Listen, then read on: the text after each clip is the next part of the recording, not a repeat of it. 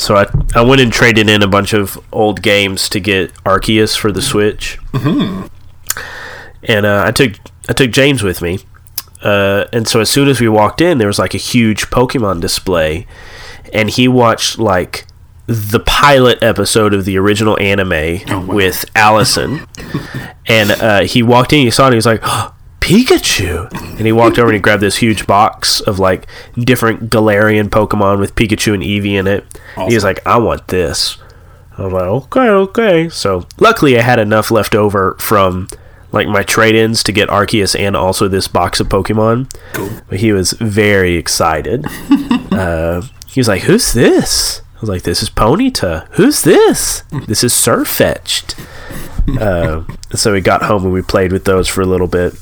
But yeah, he watched one episode and he was addicted, just like me 20 years ago. That's how it happens.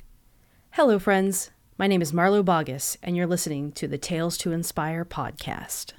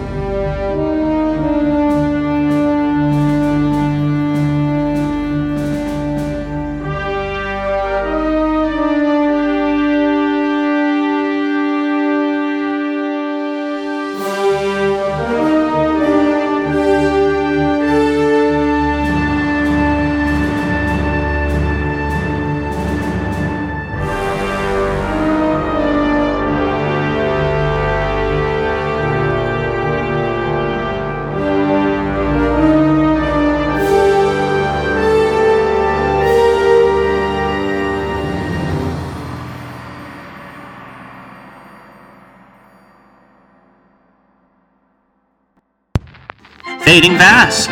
Since seeing the horrors of war firsthand, Grant Godwin, the torchbearer of Philadelphia, has struggled to reconcile what it means to be a hero in the midst of total war. Is a hero meant to inspire hope or evoke violence? To find the answer, Torchbearer returns to his home of Philadelphia, where an old friend will help him rekindle his flame.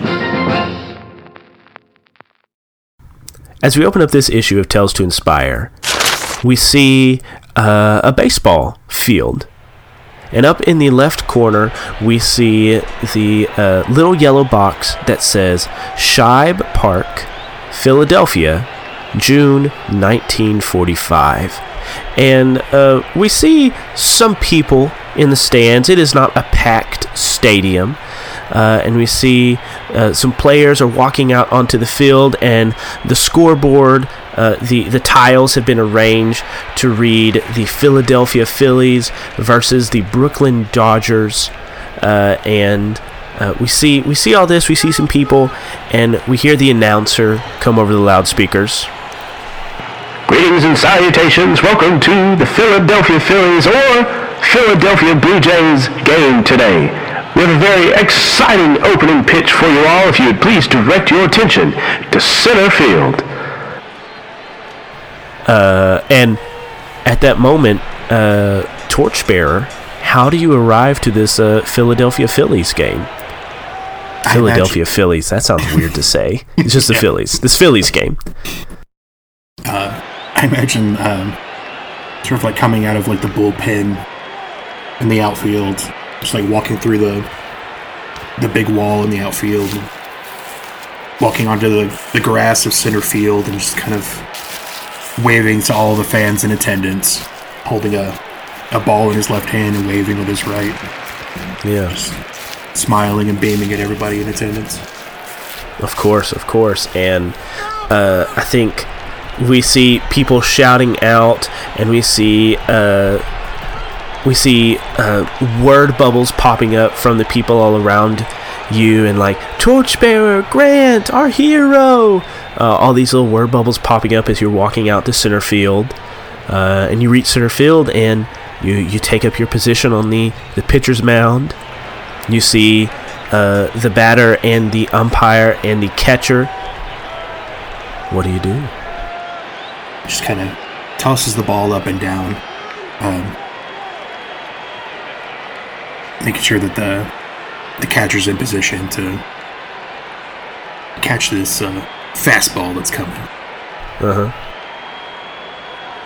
Torchbearer gets into gets into position on the mound, and he's kind of really hamming it up and taking it seriously, and Uh huh. just going through all the motions of a professional pitcher.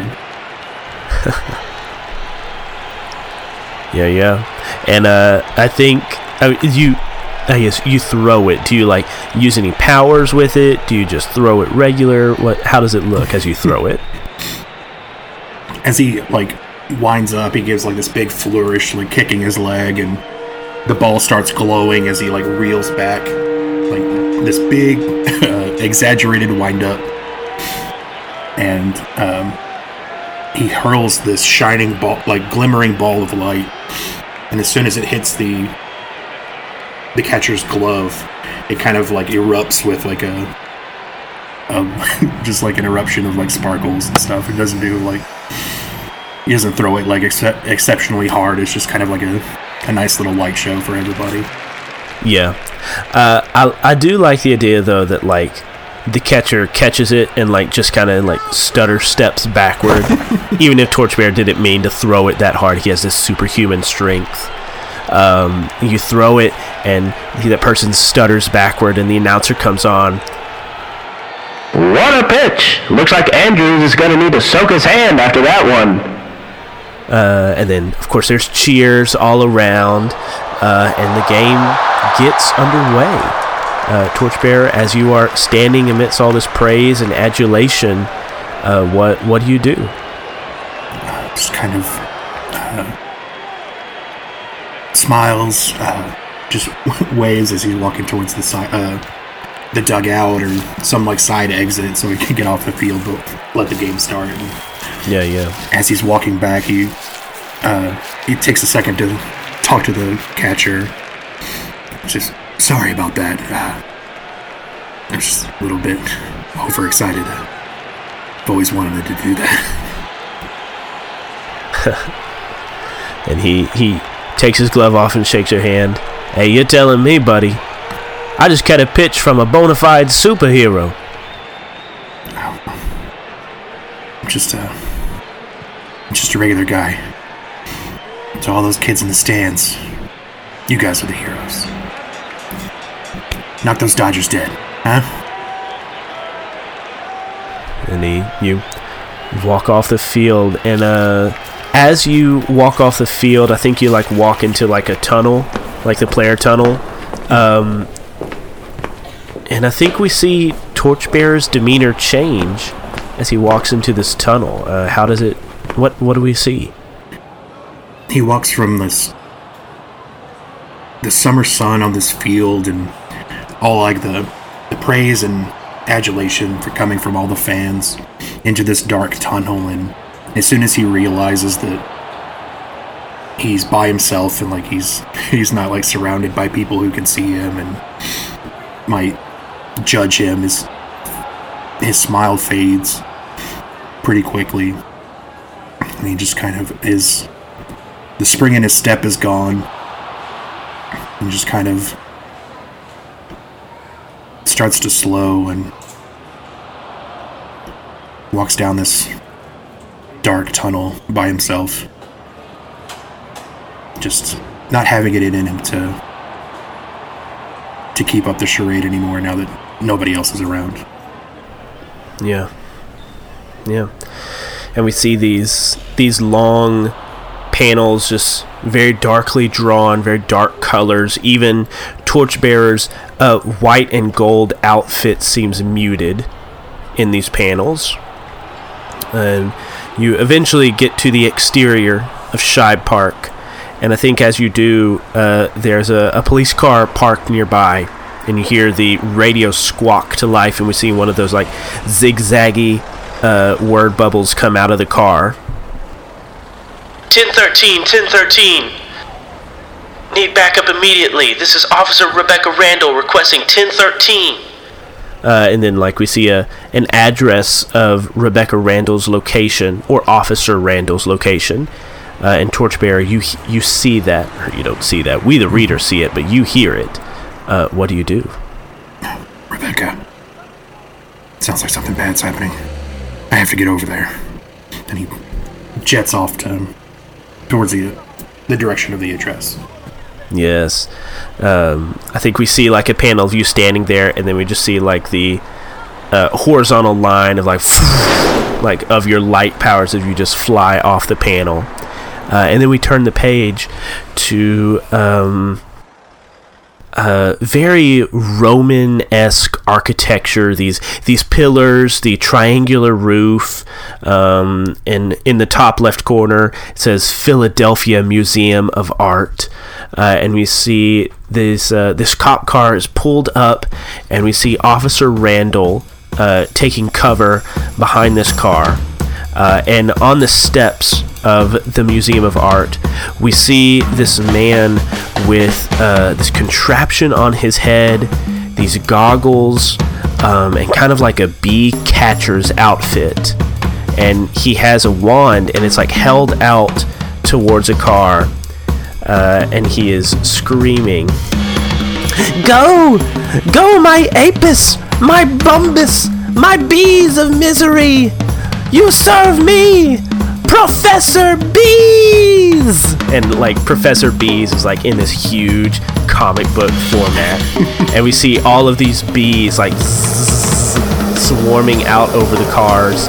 Uh, and Officer Randall's like trying to swat them away. Uh, and then I think at that moment, Torchbearer arrives. How does Torchbearer arrive? Goodness. Why did it have to be bees? Torchbearer zooms in like a lightning bolt to Rebecca's side and immediately kind of throws up a shield around both to try and expel all these bees away from her and to just protect them both in like this golden bubble. So they're not being berated by bees. uh, yeah, so you throw up this this uh, shield, and the bees just kind of swarm against it. Uh, and Officer Randall looks up and sees you like from behind. You got here just in time, Grant. I got here as quick as I could. What's the situation? Uh, Professor Bees. God, sounds so stupid to say that. Uh, his first name is Barry. Give me a give me a last name that starts with B. Barry. Uh, Professor Bees. Barry Benson. Barry Benson. Don't do that. I mean, it's right there, David. I mean, I I guess we gotta. Um, Why not? okay, so you say what's going on? Uh, well, it looks like Professor Bees. I mean, God, it's so stupid to say that. Barry Benson broke in earlier and stole some artifact related to bees. I don't know. This this nut job is out here swarming the area with bees. A couple of people have got stung. A few of them are going to anaphylactic shock. We need to get this guy shut down, Grant. I agree. We can't let this go on any longer. Uh, what do you think? Uh,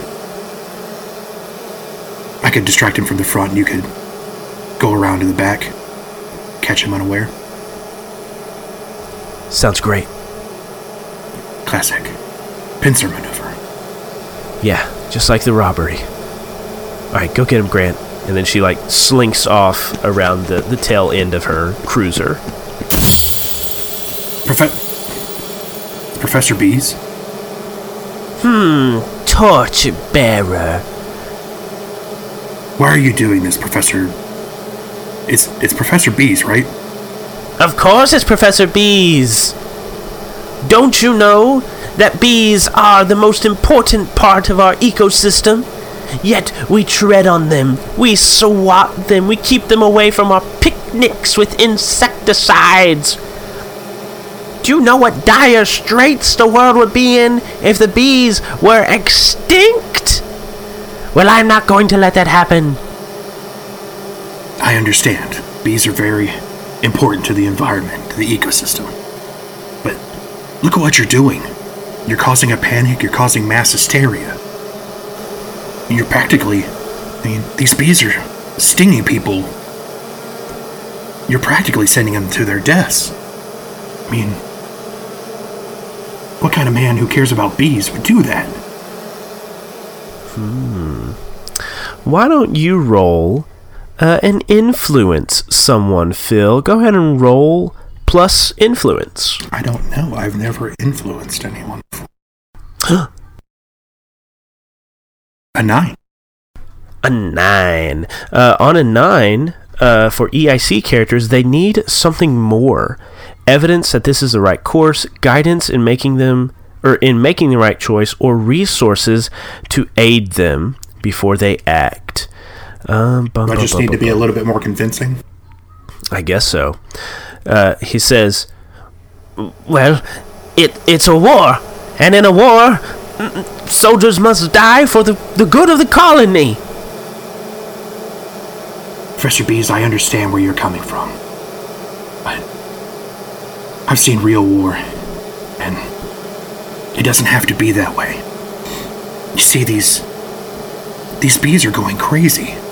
They're they're attacking people. These people could be allergic to bees. It could be killing these people. And in turn, the bees are killing themselves to attack these people. And it shouldn't be this way. It doesn't need to be this way, Professor Bees. We could we could find a way to live in harmony. We can work this out, I promise you.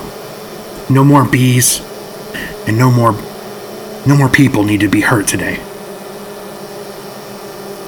He he ponders what you have said. Perhaps you're right.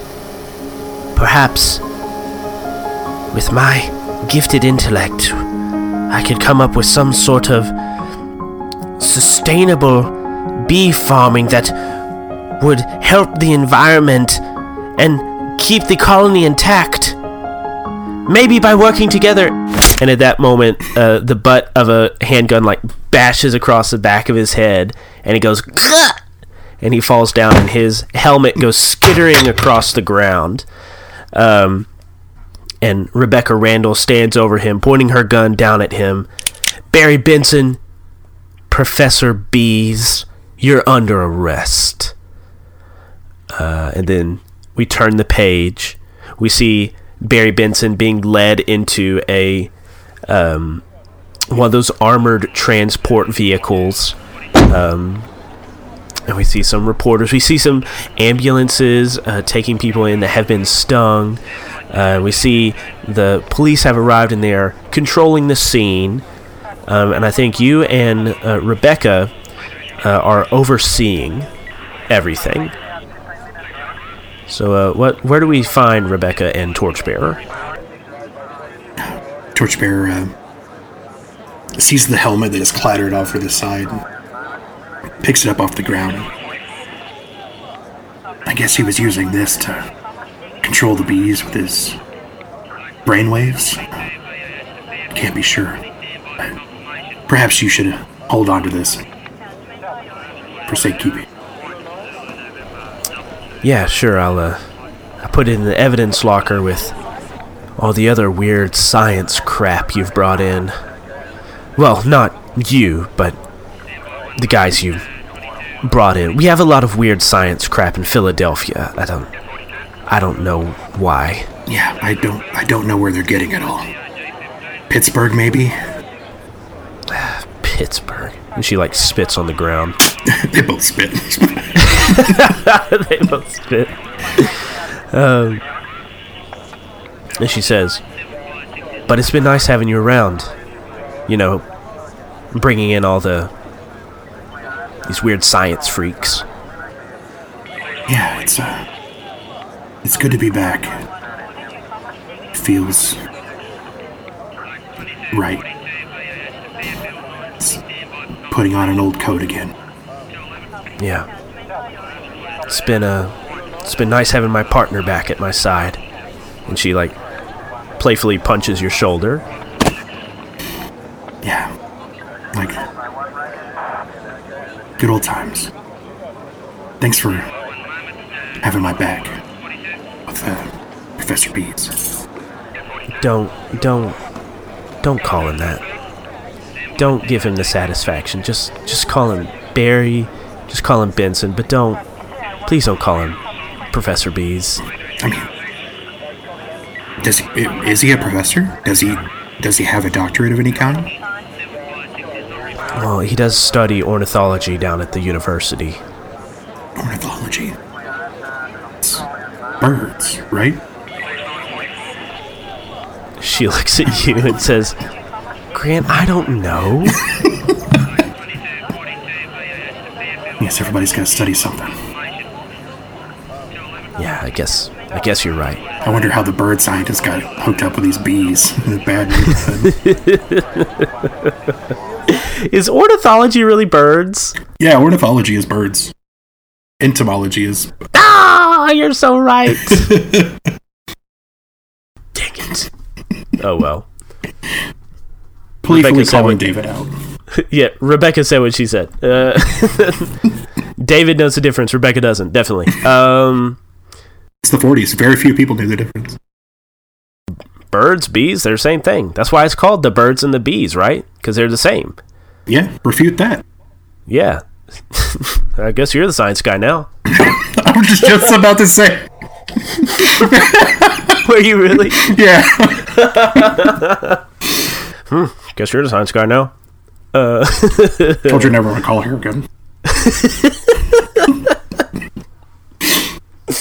classic. Um, so Rebecca looks at you and says, "Hey, do you um want to get a coffee or something? There's a diner right around the corner from here." Oh, yeah. Yeah, I'd like that. All right. Let's go walk a beat, Officer Godwin.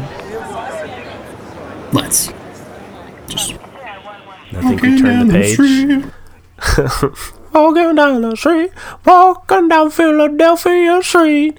Uh, the only street in Philadelphia. It's called Philly Street.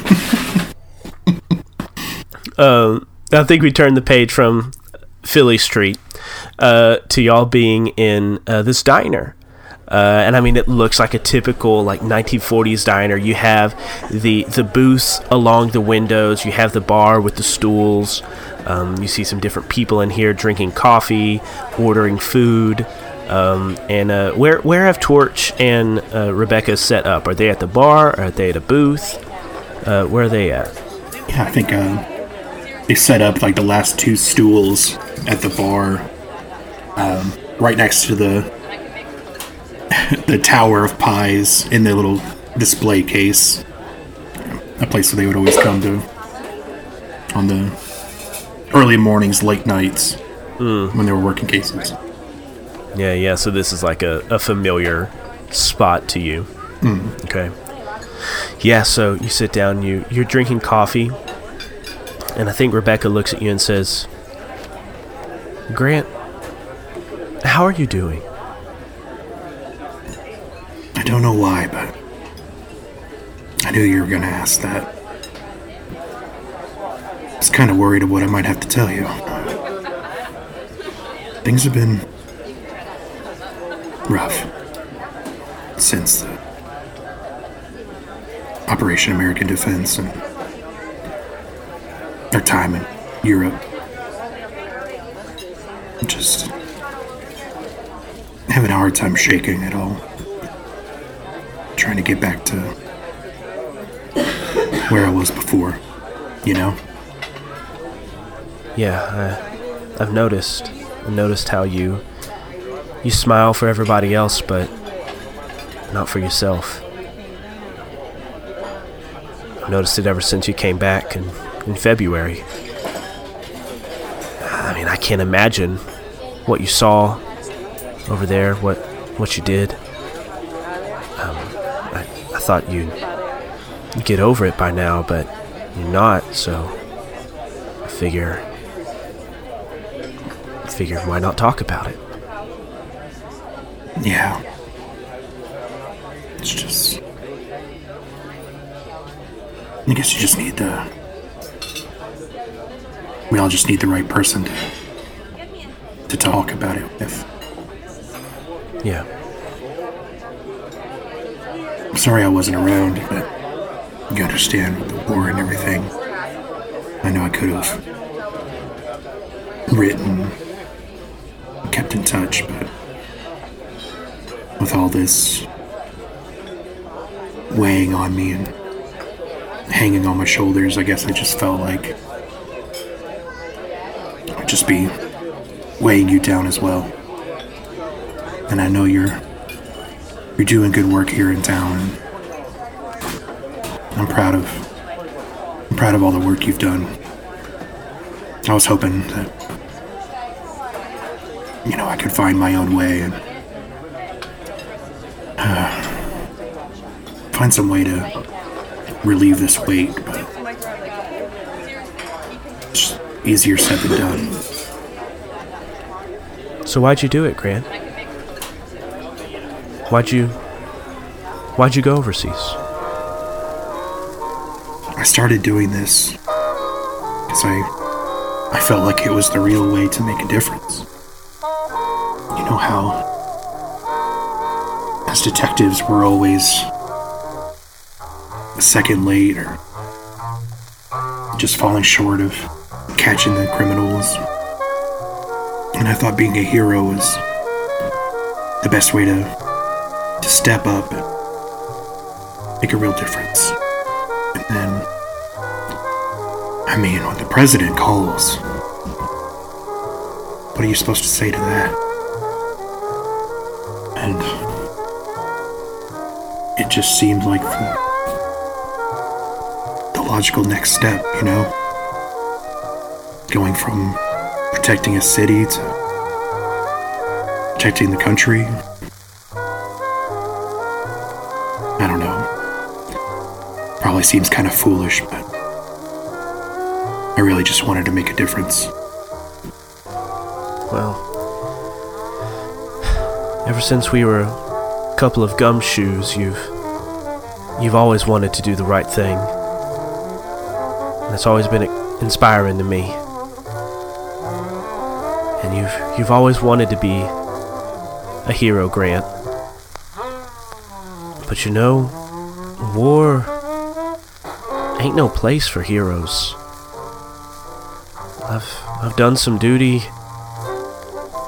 down where they have those those lines signing up to go overseas and I and I see the people in those lines and I see a bunch of hopped up boys going off to war and you know I've seen the boats coming up the Delaware and and loading over here and after they've done a tour and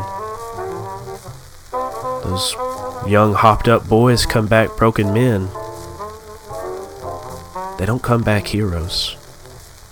I don't think it was the right place for you to go over there. Not saying you made a bad decision, I mean, FDR calls you, I mean. God rest his soul. But, anyways, I don't know, Grant. I think. She puts a hand on your forearm. I think you're too good for war. Maybe. I just didn't want to didn't want to see it. I didn't want to believe it. I blinded myself the same way all those those young men and women did. Now I've come back. I'm no no better and probably more of my fair share worse than I was whenever I went over there. She takes a sip of her coffee. She sets it down. I remember you telling me about this thing that you get your powers from this uh this fire. What is it called? Oh, the the light, the light of the light of the torchbearer. The light. Okay, okay. Well, I didn't have an analogy for the light worked out in my head, but I had one out for the fire, so hear me out. I, I think your fire's gotten low, Grant. I think you, you went overseas, you had water thrown on it, you had sand kicked in it, I think your fire's gotten low, and I think. I think we just need some kindling for. And she corrects herself. Your light. So, uh. Why don't you follow me? And she grabs her coat off of the the back of the chair and like throws it over her shoulder. Where where are we going? We're gonna go stoke that flame, big man.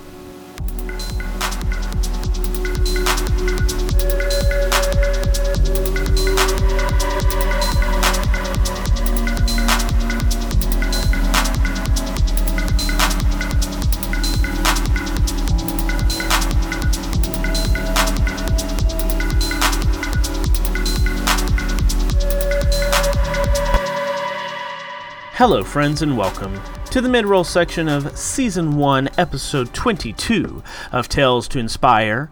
I'm your host, David White, and I hope that you are enjoying this episode. Uh, Phil and I are both uh, people that really like superhero stories.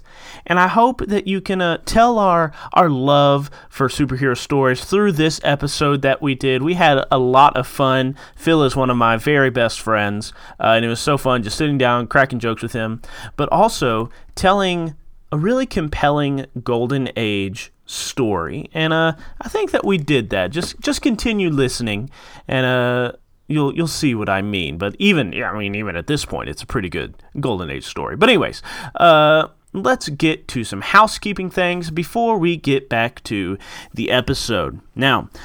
If you have been listening to our show this season, you know that I have been begging for new patrons because our Patreon money pays for our website hosting fees, our sound effects, our ambiance, our music, and it also, probably most importantly, you know what, I'll go ahead and say it. Most importantly, it pays our performers $5 for every hour that they spend recording.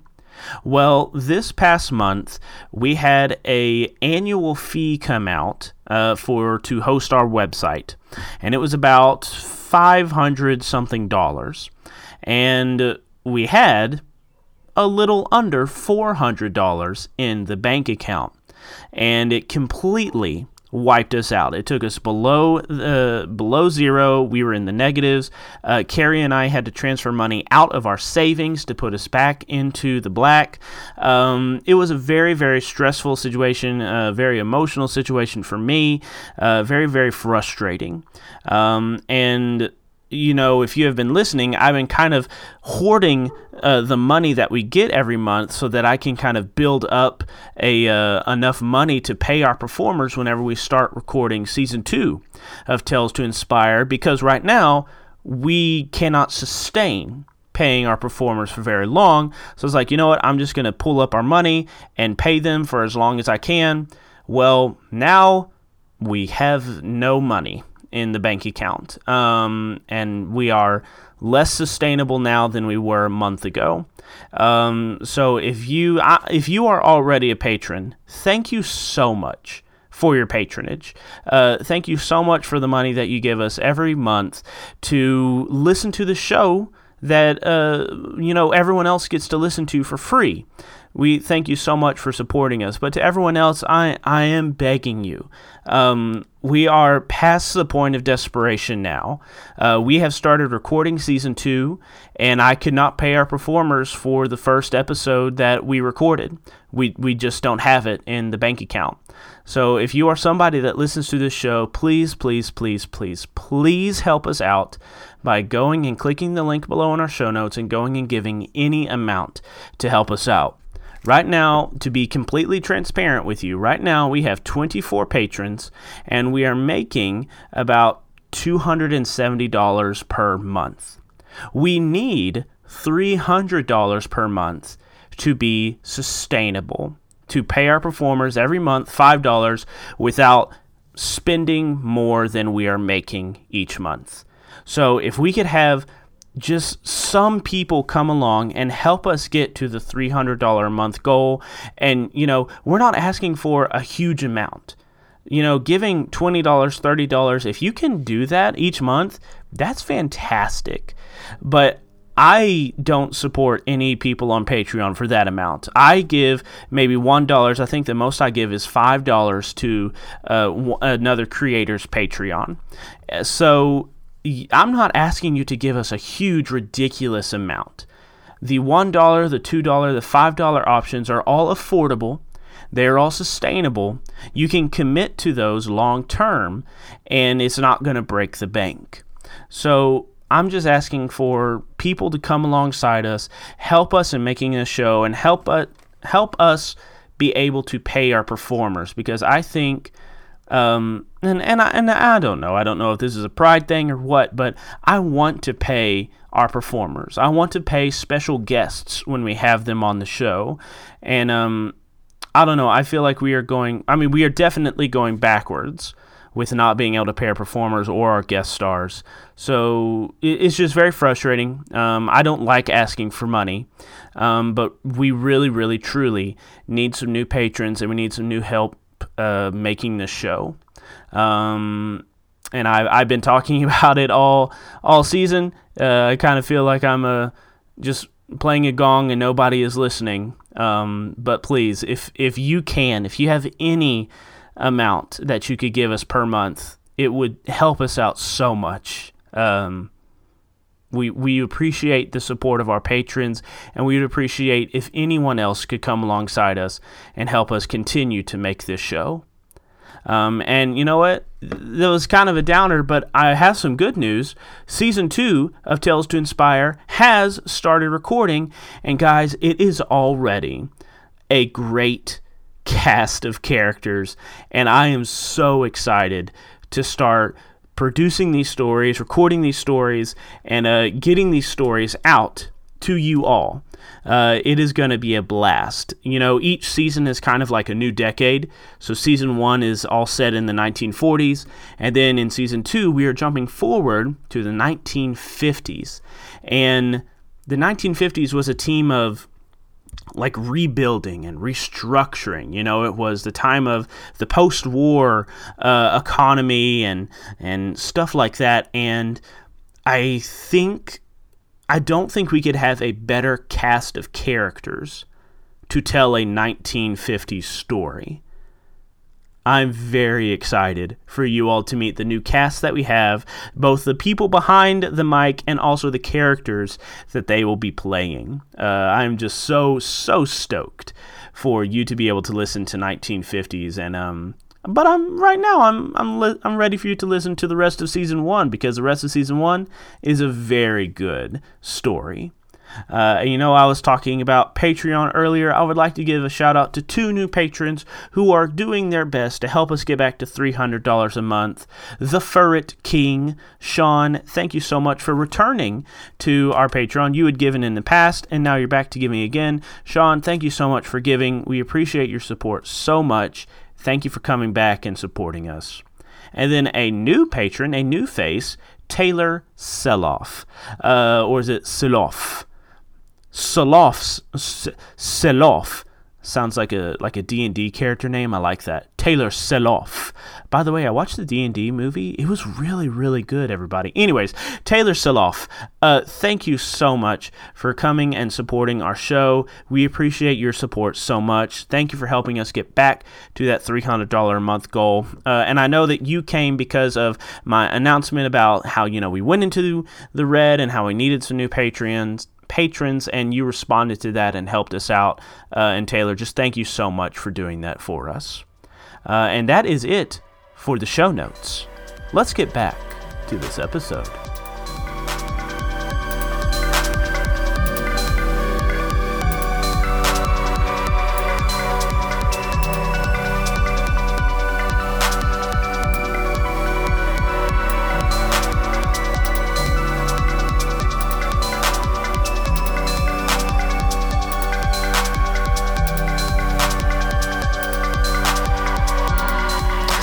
And then I think we we turn the page, and uh, we see a uh, multiple story building with kind of this this steepled roof on top of it, uh, or not a steepled roof, but like a steepled.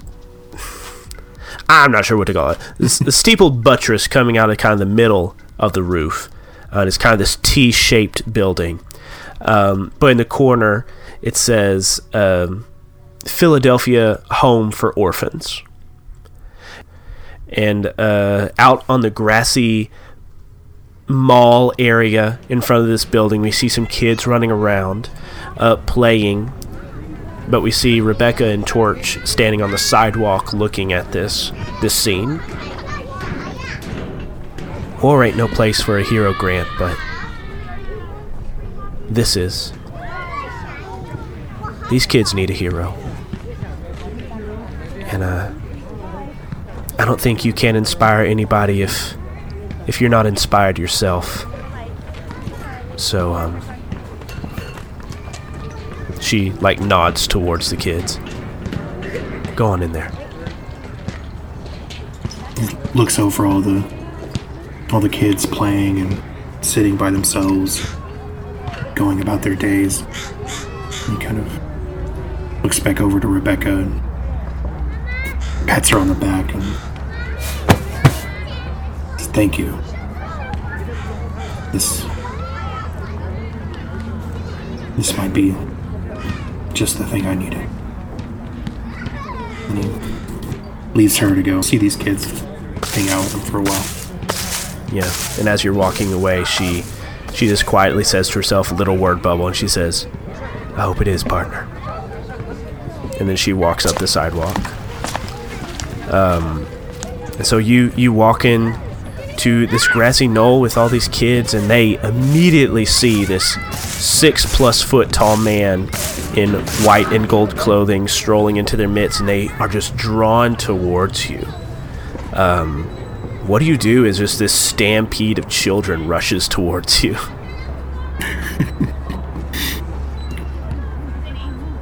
How are your children doing today?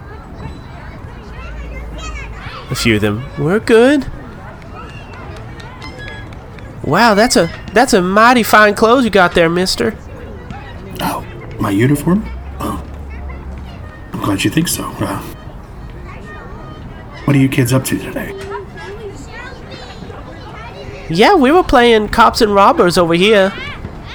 Cops and robbers, that was always my favorite game to play when I was your age. They like their eyes go wide. You were our age? Well, it was quite a while ago, but at one point I was. Would you, uh, would you kids mind terribly if I played cops and robbers with you? They like gasp and look at each other. That'd be aces, mister. Guess it wouldn't do for any of you to be the robbers, so I'll volunteer. Perfect. And then I think we have some panels of Grant playing uh, cops and robbers. Um, I think a few of them have like makeshift slingshots. They're like shooting little like dirt clods at you. Um, but but yeah, I'll let you describe the scene. What do we see in these like silent panels of you playing cops and robbers with this group of kids? See panels of them uh, kind of surrounding him with their slingshots, and he's got his hands up, and they start firing, and he's kind of trying to like deflect them with like smaller like light barriers in his hand, in like the palms of his hands, and like a couple of them like dink off his head and his chest, and just like, uh, and then there's uh, panels of like Grant kind of flying over to the right and like looking back over, and then like a panel of the kids like all running after him, and a panel of him sweeping back over to the left, and the kids running after him. Yeah. It's like that. dope, dope. So we we see you playing with these kids, uh, and they're laughing and smiling. And I think we have a panel of one kid walking up, holding a baseball glove and a baseball bat in one hand, like holding them out to you, only coming up to your waist. Oh, you you like baseball? Uh, yeah, Mister. Suppose that's a silly question. Who doesn't like baseball? Probably the Phillies. Their record's not very good this year. You're telling me, kid. And then I think we have some panels of you playing baseball with this this group of kids. Describe what what does this look like? Grant kind of like he takes the bat and the ball and he's like throwing it up and just like hitting grounders and pop flies for all the kids, just like sending them all over the yard, just like making them making them run everywhere, trying to chase mm-hmm. these, chase down these ground balls. Mm-hmm. Um, Perfect. Uh, and I think like they bring out like the biggest, toughest kid. And like they like throw it to him, and he bats it as hard as he can. and just flies up, up, up into the air.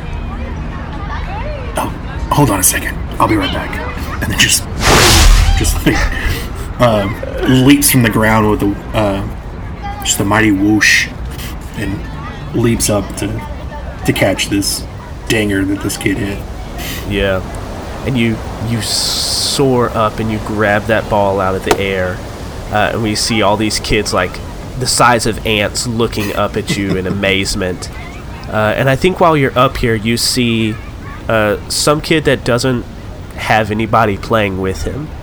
Uh, I think you see a kid uh, in a wheelchair sitting beneath the shade of a, a tree uh, from this vantage point. What do you do? He gently floats back down and tosses the ball back over to the, the kid with the baseball bat. Give me a second.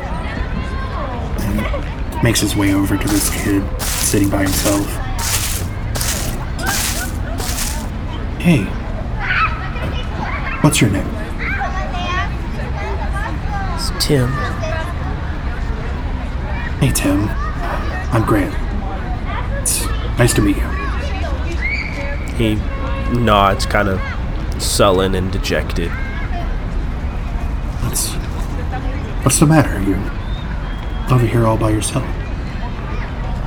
Mr. Grant, nobody. Nobody wants to play with somebody who's lame. Like me. Well, perhaps they just don't know how to play with. it. What do you What do you like to do, Tim? Um. I. I like to draw. That's great. Do you draw a lot? I did. But I don't have, um. Any supplies here. I can't get any crayons or paper. Well, that won't do. I tell you what. I'm gonna get you some new supplies. So you can draw and color as much as you like. What do you say? He uh, he looks up at you, and his his chin has kind of been tucked up into his chest the whole time you've been talking to him. But he looks up at you and he says, "Do you mean that, Mr. Grant?" Of course. I can get you the supplies, no problem.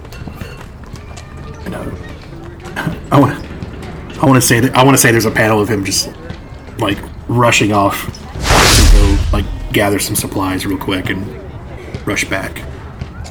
Absolutely. So yeah, describe describe those panels to us. What does this look like? Want to see me go get some art supply? Yeah. Want to see, me do it again? uh, just like he's gone a few moments, and then comes back with uh, canvases and different paints. He's just got uh, crayons and a bunch of paper, just like all willy nilly. Like none of it's all like in binders or anything like that. Just a bunch of like stacks of paper and all this like art supply stuff. And he sets it down for everybody. Like I said, uh, maybe they just don't know how to play with you.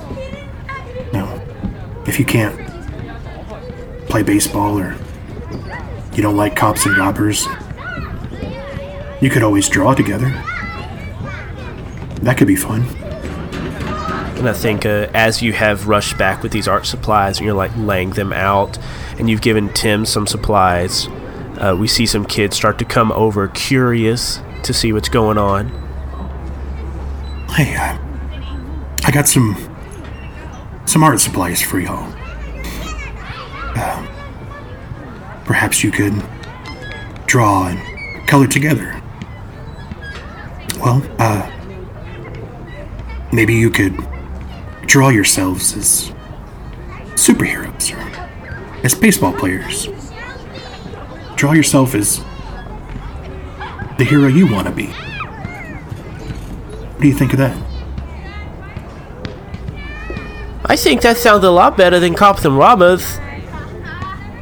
And I think we see a panel of all these kids, like, you know, doing the kid thing where, like, they're laying on their tummies and, like, their feet are, like, dangling up in the air as they draw. And Tim has, like, a little drawing board on his, his lap as he is drawing as well. Um, and we have these kids drawing. We have some kids still playing cops and robbers, some kids still playing um, baseball.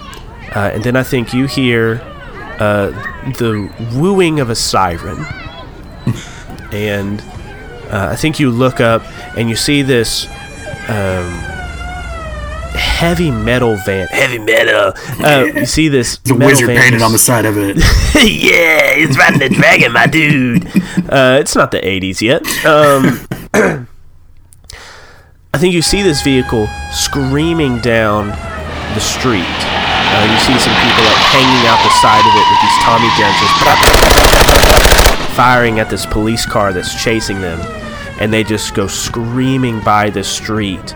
Uh, and the kids kind of uh, clutch their their papers and their uh, crayons and like uh, watch and cower as this thing goes screaming by. Uh, the police car screaming after it. Grant, what do you do? Excuse me, Tim. Said he's calling my name again. I'll be back. Just rushes off after this van. Yeah, yeah. So you rush after this van, uh, and uh, are you going to try to stop it? Oh, of course. Okay, well then I think we need to roll uh, a seize control. But uh, how how are you going to try to stop it? Oh. I think just um, landing in front of it and just grabbing the hood in his bare hands. Okay, I think that is definitely rolling with smash. So roll two d six plus your smash. Oh, a 10, baby. A 10, baby. Uh, so you do it. So please describe for us. You rush off. What is the next panel? You see panels of the this van hurt like taking sharp turns and um, and then it's, like, taking pot shots and the, driver's like celebrating or something, like shooting with a pistol out the window or something. Then all of a sudden, you just see like a close up of his face with a giant like question mark. Huh? Huh? and then uh, the next panel is torchbearer in front of the van, taking it head on, just smashing straight into him, just smashing right into his hands as he braces himself. You, you brace yourself, and we see the metal crunch like paper in your hands, and you like pick it up. The rear wheels come off the ground. Uh, they're spinning. Uh, the guys in the car like fall forward, uh, and you you hold that there, and then you lower it back down. I like to. I see it like a. He like picks it up and like holds it up over his head, like shakes it a couple of times, and then the, each of the guys comes like tumbling out of the wind, the broken windshield, and then he sets it down once everybody's out of it. Absolutely. So yeah, they they fall down. Uh, you set it down, uh, and there's there's three mooks in this vehicle, and one of them has like this bag, um, and the the driver says, "Hurry, hurry, get it to the boss, get it to the boss!" And he takes his pistol and he aims it at you and goes to squeeze off a few shots. And just throw up a, a barrier real quick. Oh yeah, and the bullets just beep, beep, beep, bounce off ineffective. What's you got you boys in such a hurry? uh, and that he's shooting at you. One of them is like catching his breath, trying to get up off the ground. Uh, and one of them just the one that's holding that bag just starts booking it. to kind of hurry forward and uh, like using uh, using the barrier to prote- protect himself from like the gunshots. And just rush forward to get uh, get a hand on the gun. He like grabs the guy's gun pushes him away like pushes him a 10 yards away.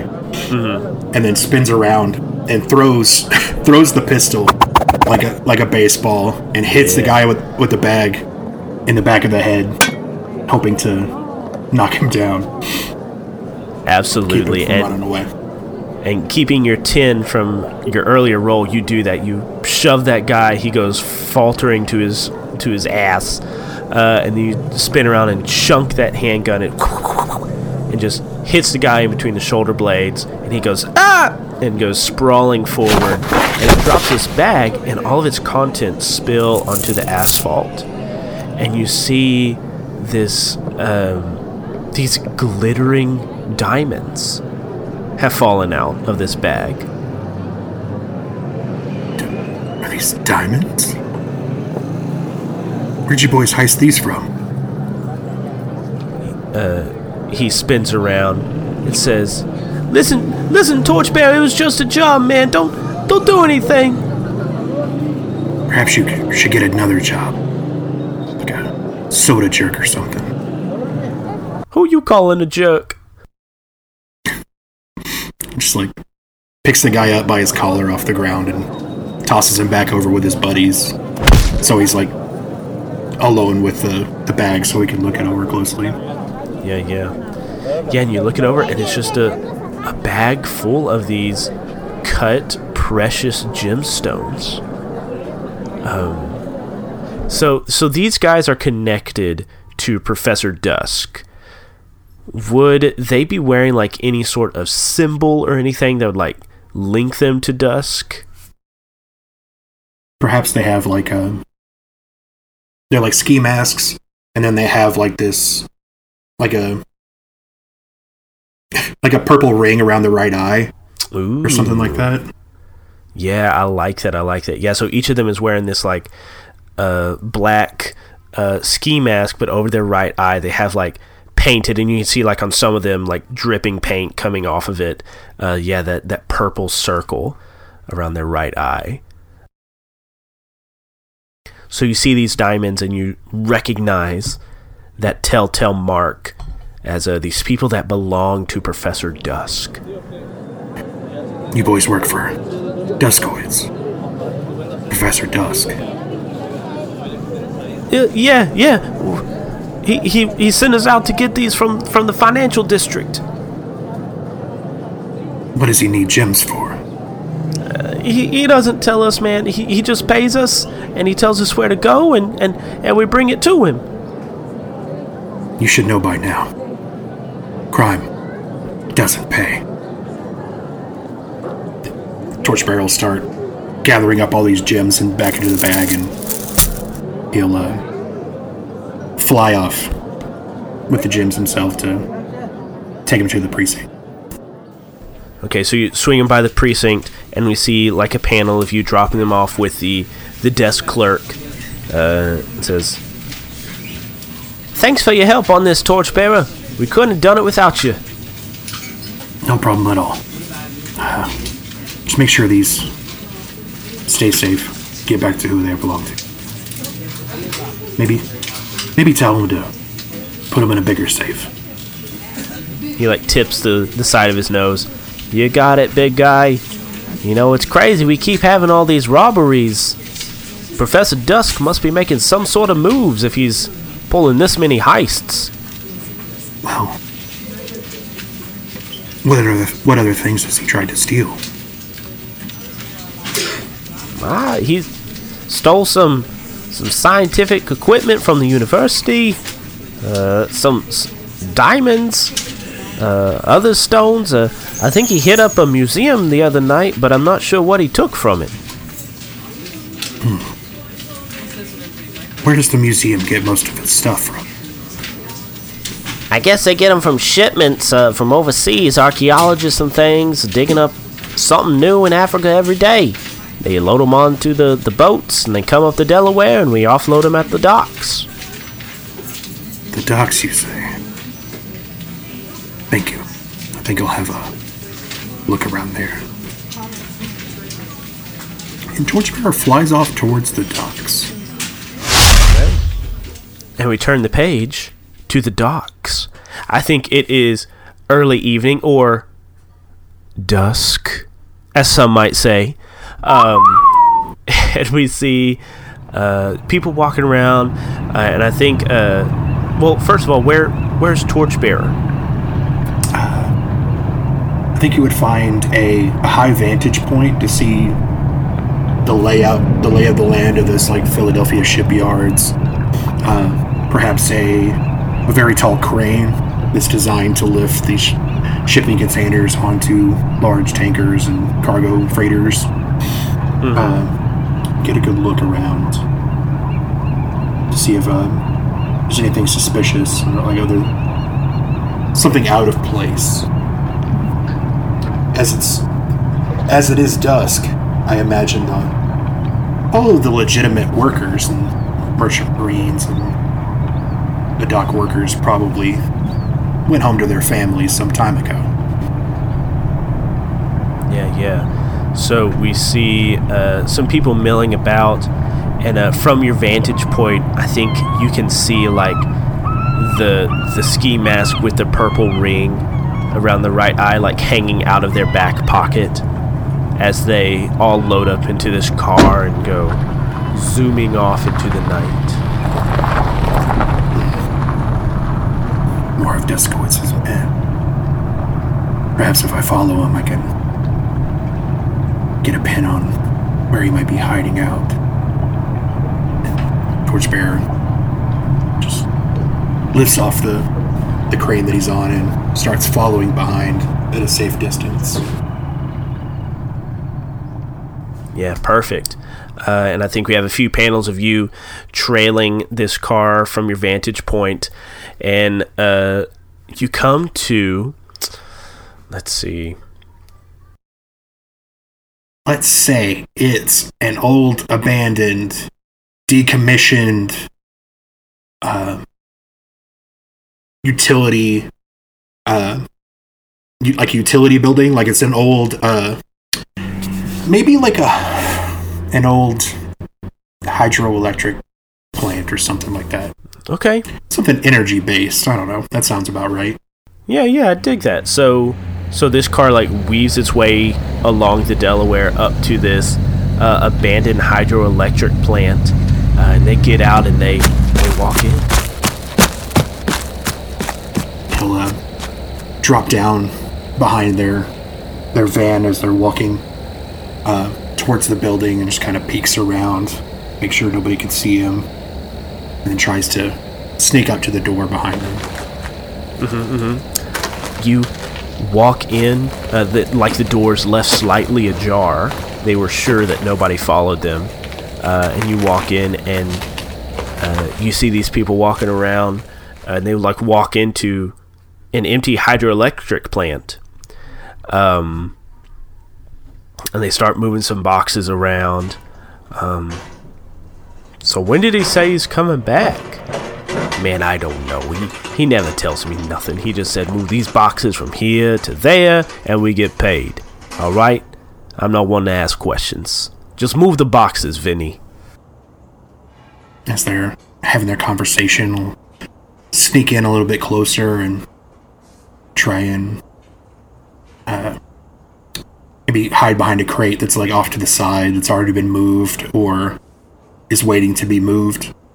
Mm-hmm. And perhaps like pull the uh, pull this uh, the top aside or kind of pry it upwards so he can get a peek of what's inside the crates. Yeah, yeah. So you uh, open it up and you see nothing. It's an empty crate. There's there's nothing in here. Uh, and you look on the side and you see like in the stenciled uh, painted lettering you see uh, property of tuskman enterprises Seattle, Washington. And then I think you look up and you see that all of these boxes have this lettering stenciled onto them. And I think as you're standing there looking at them, you hear a gasp from behind you. And you turn around and you see that one of those mooks is looking right at you. And he says, Fellas, he's here. And the other two, like, quickly turn their heads back around and they see you. Uh, and I think, Grant, you, like, react, ready for a fight, ready to throw up a shield, but they don't reach for guns. Uh, you see one of them, like, runs across the hydroelectric plant, and your eyes just kind of follow him as he goes. And he runs to the back wall of its hydroelectric plant, and there is a gramophone with like the huge brass uh, conical horn coming out of it. Uh, and he grabs the needle and he puts it down on a 78 mil that's already there, and he like turns it on. And we see the squawky box come out of the Victrola. Is is it is it on? Is it is it going? Ah, torchbearer. Duskowitz. I should have known you would have caught on by now. Uh, what is this? I'm sure you know what this is. It is I, Professor Dusk. Duskowitz. What what are you doing? I'm sure you have handled my mooks by now, thwarting them quite capably. And like it there's a panel like the three guys like looking at each other like, uh Just looking at each other like actually, actually. But their lies are of no consequence to me. Awkward. and the the recorded message keeps going. By now, I am far removed from Philadelphia and your reach. My plan is already in motion, and there's nothing you can do to stop it. But don't worry, I left a gift for you. Four, in fact. Hidden around Philadelphia in various locations. I'm sure you remember my Liberty Bell project. What have you done, Duskowitz? Just imagine four Liberty Bell projects spaced around Philadelphia, all set to a timer set to begin counting and you he pauses for a few seconds. now. Be quick, Torchbearer. It would be so unfortunate if all these different bombs went off. oh, I wish I was there to see what chaos this would wreak. But I'm not. Goodbye, Torchbearer.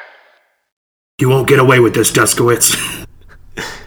And there's a dot dot dot. And there's another squawky text box. It's like, All right, you can stop it now. How do you stop it? Stop it. Turn it off. and then click. God. Four bombs. Placed all around Philadelphia. I have to find them fast. Uh, I have to tell Rebecca. Maybe we can get this done quicker. Yeah, so like you, I guess we see a panel of you like zooming out the door or flying out a window or something. Straight through the roof. Straight through the roof. I love it. Uh, and then the three mooks that are left there are just kind of standing and they, they're staring at each other. And we just have a panel of them standing and staring there. Did he say he didn't care about us? And then we turn the page. Uh, to to you talking to Rebecca, like at the precinct, uh, letting her know that these bombs are placed around Philadelphia. Uh, and she nods her head and she says, "All right, we'll we'll get the whole force moving out. We, gosh, the the Liberty Bell was a horrible incident. I can't imagine four different bombs like that going off around this city." it's going to cause panic all over the city, possibly all over Pennsylvania. I think if we work together, we can get this done quickly before anything bad happens. All right, let's let's do this, and uh, let's have a roll. I'm trying to think what this would be. Um, bum, bum, bum, bum, bum. you know what? I'm going to say take a risk. Okay. Is that a real role in this game? This this is a real role. Uh, so when you rely on your skills, training, or powers to overcome an obstacle or perform in a risky situation, say how you do it. The EIC will tell you what to roll. Uh, so so how are you going to do this? How are you going to find these four bombs? What's the best way to track a bomb? In the 40s. in the 40s.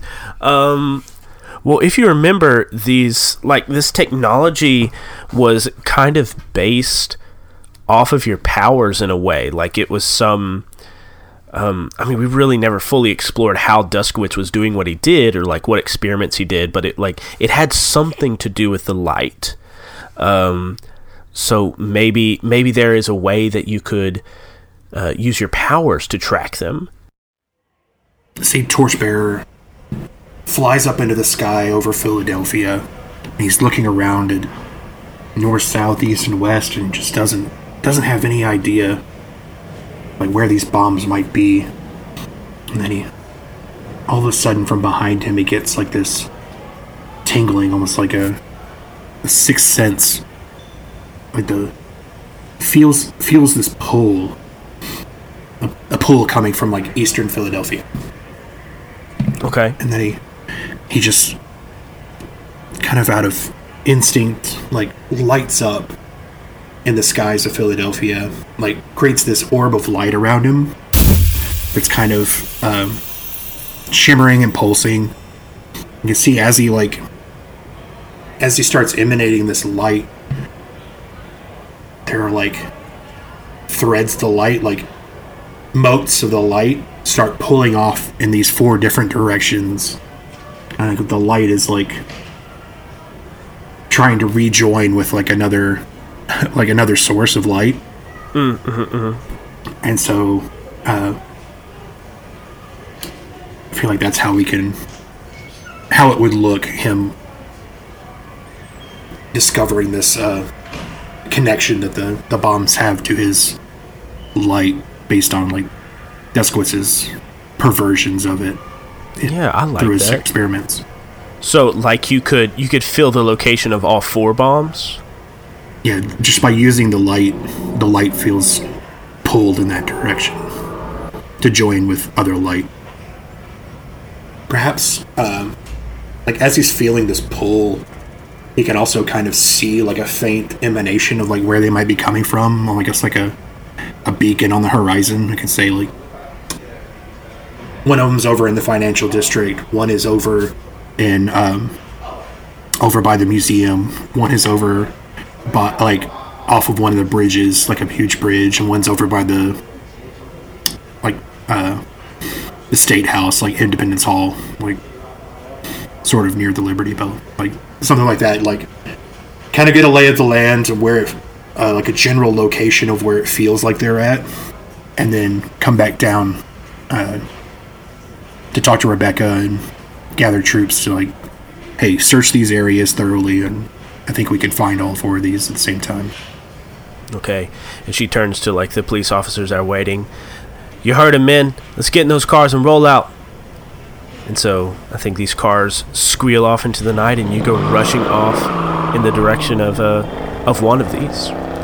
Um, and I know I know you gave me like locations, but I think uh, you are rushing towards the one that you're rushing towards, and you realize it's going straight towards the orphanage.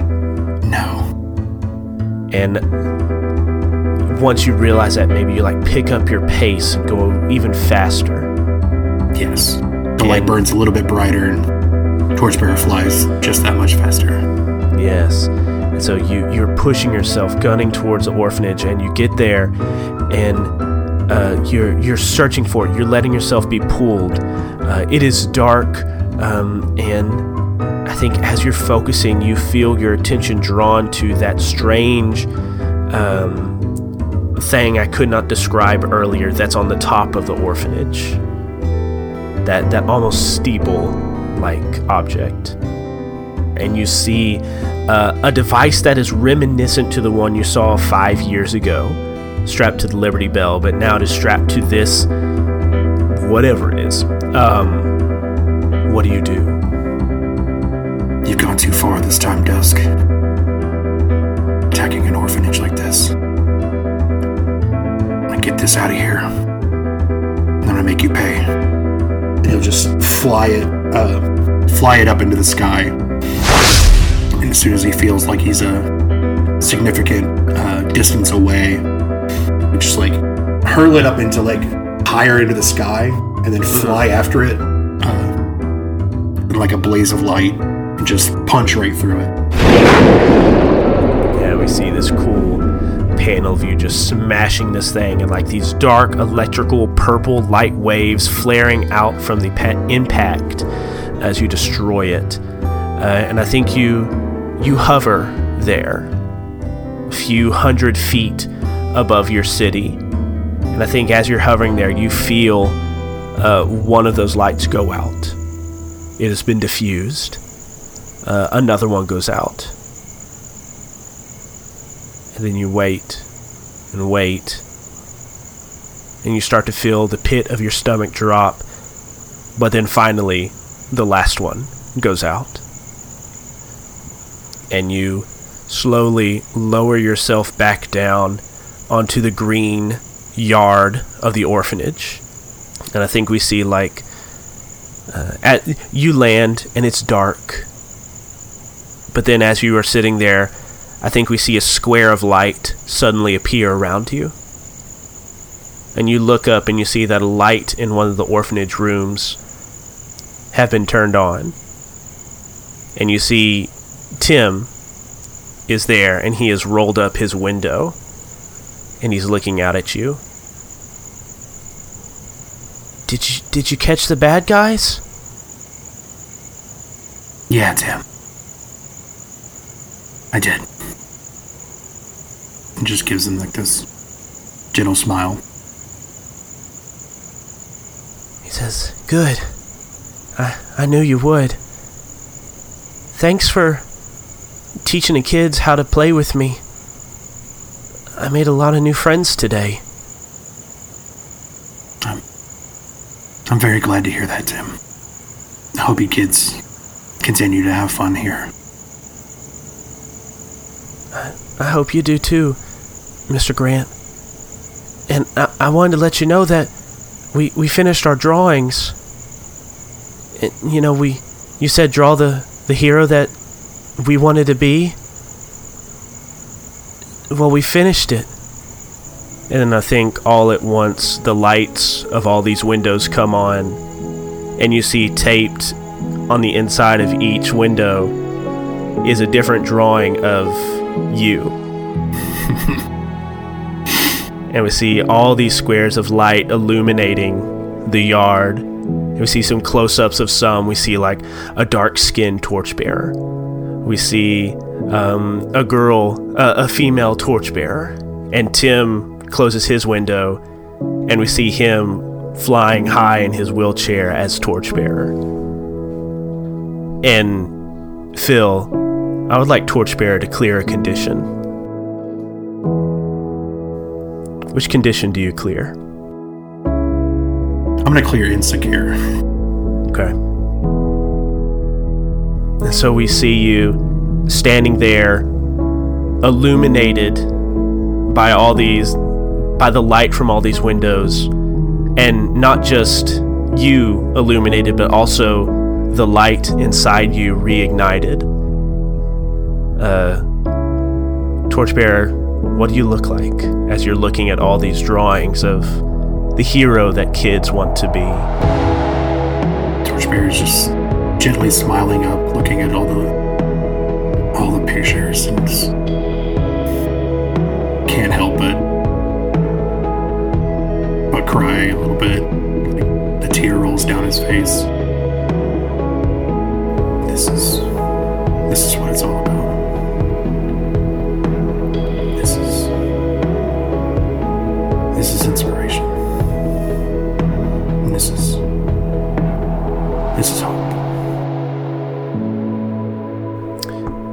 Return the page back to that empty hydroelectric plant full of empty boxes.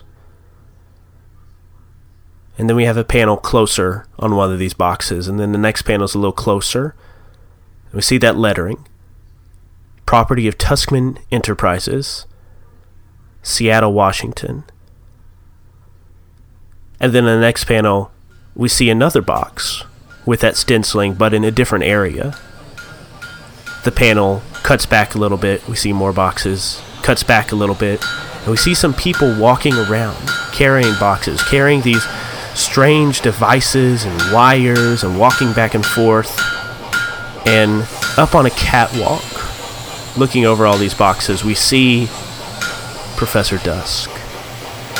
His right eye, a jagged scar across it, uh, where the sclera of his eye should be, and the pupil and the iris is just this black void with purple swirls going through it. He has this lab coat that is tattered and frayed and burned on the edges, and he's just looking over. And uh, we see a, a mook walk up to him, says, "Hey, boss, we just got a telegram from Philly. Say Torchbearer found the hideout." Dr. Dusk nods. Then our timetable has progressed, it would seem. Tuskman! He yells out, and we see Theodore the Tussler Tuskman uh, also on a catwalk on the other side of the warehouse, looking down. Says, I hope all these things that you have procured will work. Tuskman says, Hey, you're the scientist here, not me. This is your pet project. I'm just here for the money. Hmm, yes. Barbaric sensibilities aside, I do appreciate your help. For I think we are very near completion. And then we see a panel snapped back showing the entire warehouse and this strange device taking up most of it with Tesla coils and arcs of electricity and this dark purplish energy spreading over it. And down in the bottom corner, we see the words to be continued. End of episode. I love it. Thank you so much for listening to this week's episode of Tales to Inspire. We'll be back with our next episode on June 19th. If you have social media, you can find us on Facebook and Twitter. Like and follow us at Misconceptions Pod for up to date information about the show, behind the scenes pictures, and just to show us your general positive feelings about the show. We also have a Discord. You can click the link below to join our Discord so that you can chat with other friends of the show and chat with other cast members directly. We also have an email. If you would like to contact us that way, you can email us at misconceptionspod at gmail.com. This show is fully supported by the generous monthly donations of our patrons on Patreon. If you would like to join that elite group of supporters and gain access to exclusive content, please consider joining our Patreon. The Tales to Inspire theme song was composed by Esteban Del Pino. You can find out more about his music on fiverr.com slash IAM underscore W-A-K-E. Torchbearer was played by Phil Montgomery, who can be found at BMC Philanthropy on Twitter. And I'm David White, your editor in chief. You can find me at Mr. Banana Socks on Twitter. The role playing game system used in this production was a modified version of the Worlds in Peril role playing game by Samjoko Publishing, featuring elements from the Avatar Legends role playing game and Masks, a New Generation role playing game both by Magpie Games. Tales to Inspire is a product of the Misconceptions Podcast Network. Find out more about our other shows and buy cool merch at misconceptionspod.com. And that's it for this week's episode of Tales to Inspire. Thank you so much for listening, and keep it nerdy, y'all.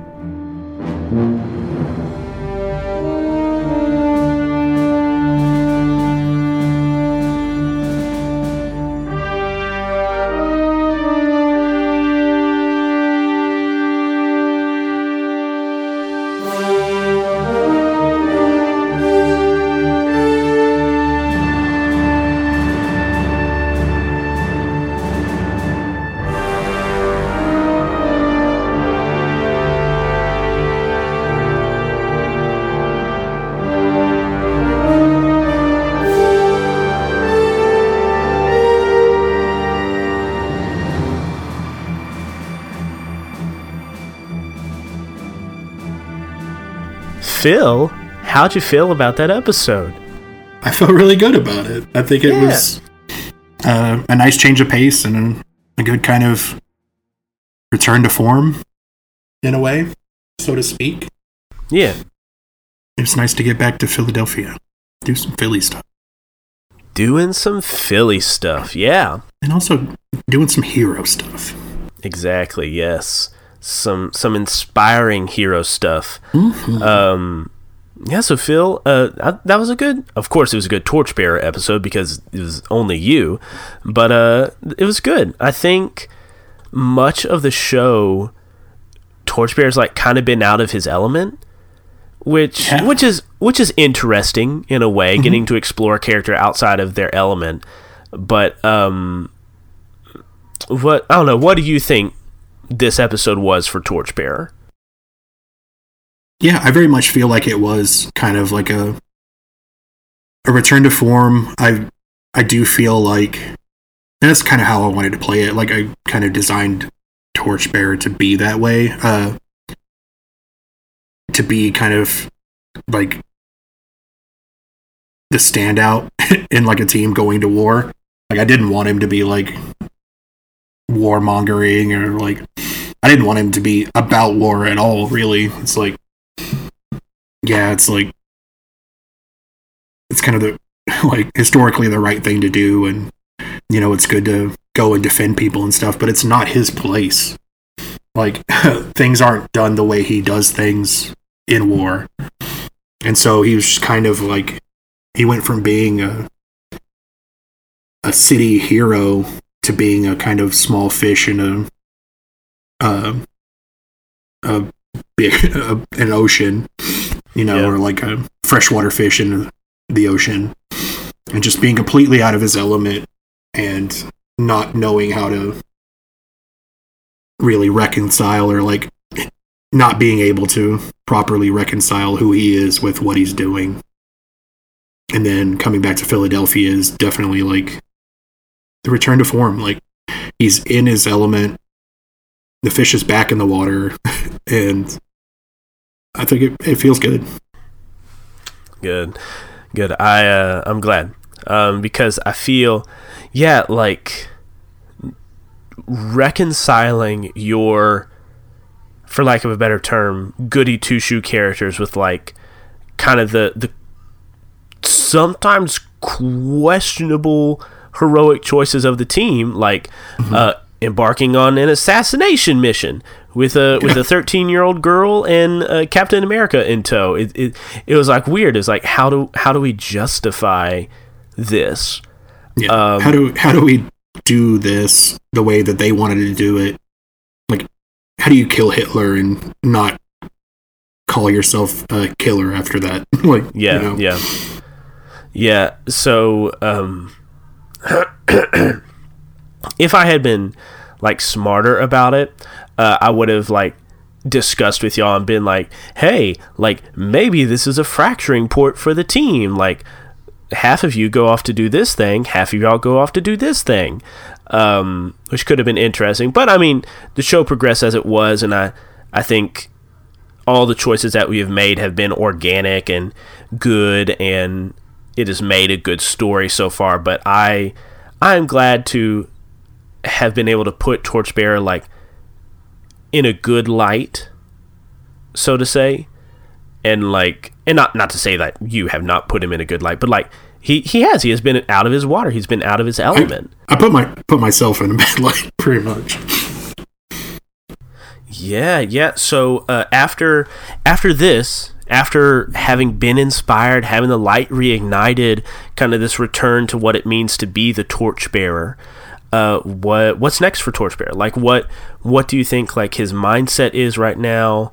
Like what what what is next? I think all he had really wanted was like even like in the in the middle of it, in the thick of it in Europe, all he wanted, whether it be from hives, whether it be from like Montgomery in British intelligence, like a, some other hero uh, from Sister Solstice, anybody on the team was like a, some kind of affirmation that he's like he's doing the right thing. Mm-hmm. And now, um, I think it's a little bit clearer after talking to Rebecca's, you know one of his oldest friends, Yeah. probably the character who should have that kind of control. Um, it's clear to him that like yeah, war wasn't wasn't the platform or the outlet for heroism that he hoped it could be, Mm-hmm. and that his energy and his his effort and his drive and everything he hopes to get out of being a hero is better spent on the, the level of like a city like Mm-hmm. helping you know helping citizens helping everyday people helping children uh, helping people who feel like they don't have anybody to help them i think that's uh, that's his ball uh, his wheelhouse Yeah. That's his uh Shine ballpark, Shy be- Shy bar park. yeah that's his shy park Uh, perfect. Um, well, uh, any anything else you want to do before we answer some mechanical questions? no i just i feel like you i feel like we nailed it we hit it out of shy park with that one i Yeah. felt really good i felt really good about it Good, good. Uh, I'm glad. I, I felt good about it too. I think it was a good, it was a good lighthearted superhero episode. I think everybody needs a little lighthearted superhero inspiration. for sure i could So- not agree more let's answer these end of session questions. So, uh, I mean, some of these don't really apply because you weren't with the team, uh, but which character made you feel like a welcome member of the team? Have you grown detached from the team? Uh, what dangerous threat or complicated problem did you overcome? And did you fulfill one of your drive goal books? La, la, la, drive book goals. I don't believe I did. Well, maybe I did. It's like the. Is it the I am the law? What's the uh, what's the unlock condition for that one? You save the city from certain peril, and your majority of people recognize your efforts. Uh, yeah, I feel like at least law enforcement, who I have a pretty decent bond with, Yeah. and Rebecca, who I have a decent bond with, uh, would recognize my efforts of trying to save the city and help people.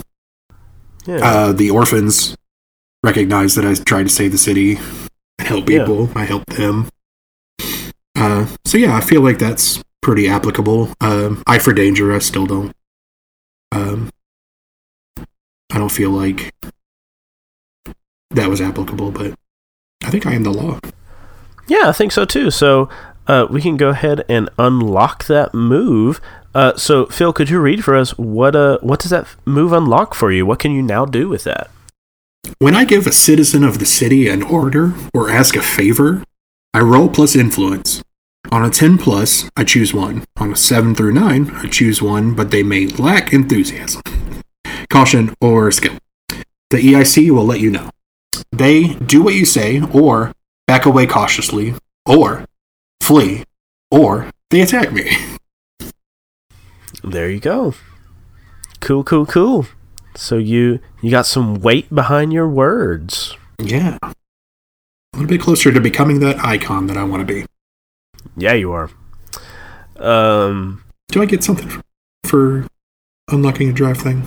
No. So in the original rules, whenever you unlocked a drive book goal, uh, I gave ahead. I gave you an achievement. Mhm. Um, but now that we have like the end of session move that can also give you achievements, uh, and the you know when you roll a one through six, you also get an achievement. So I was like, eh, we don't need that anymore. The reward is like unlocking the drive book move. Gotcha. Um, so used to, but not anymore because this game is being hacked as we play it. I've already got too many achievements. uh, You okay, heard it here okay, first. sweet. David's trying to hold me back. I'm muzzling the dog. I don't know what. what is That's, that's that's pretty good. yeah, okay, we'll go with that. Uh, okay, so any other uh, questions? I like that. Uh, we overcame all the Duskowitz's plot to blow up Philadelphia, or at least like unleash another wave of this like maddening light that he seems to have control over. Um, so I feel like that's something that we overcame in this issue. Okay, so uh, so go ahead and mark one achievement for that. Okay. I definitely feel just like by default that coming back to Philadelphia and reconnecting with Rebecca and like kind of falling into old patterns and you know kind of re-inspiring himself um or becoming re-inspired Yeah, by by what he's doing um puts him or distances himself from the team. Like hey i it makes it clear and uh, reaffirms the idea that like i probably should have never been on that team like fdr fdr didn't know what he was doing uh, but yeah it just kind of like yeah this was my place all along and i could have my time might have been better spent actually helping people here at home instead of going to Europe. So I feel like I feel like that's the that's creating the distance there between him and the team. Is just like oh yeah, this is this is the perfect fit for a torchbearer and this is where I would belong. Okay. So, uh, how have you grown detached from the team? So, since you answered that question, step your bond clock up by one step with a character that caused you to feel that way. So, uh, who are you going to step that bond clock blah, blah, blah, blah, bond clock up with? I feel like it's got to be either Gazer or Omission. Mm.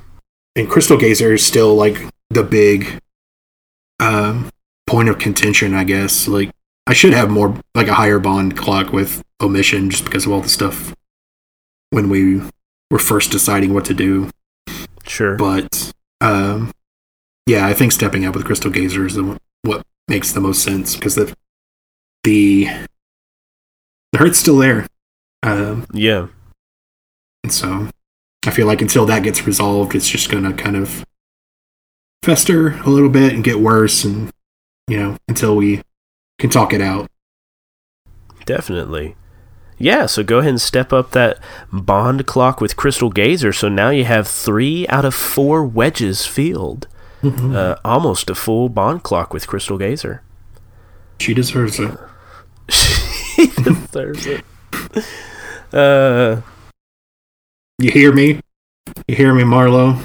hear me, Marlo. you tell you tell Marlo I'm coming, and hell's, Hell's coming, coming with me. not the not the Uh, quote I expected from you, David, but I'm I'm pleased. Let's talk about. I love I love Tombstone. Tombstone rules. Um, no one will say any different. no one. Uh, all right. So I guess I guess that wraps it up for this episode, Phil. Thank you so much for recording this feel good, wholesome episode. And Thank uh, you. Thank you, David. uh, and listeners, thank you for listening. And uh, we'll see you next time. See you, nerdy, y'all.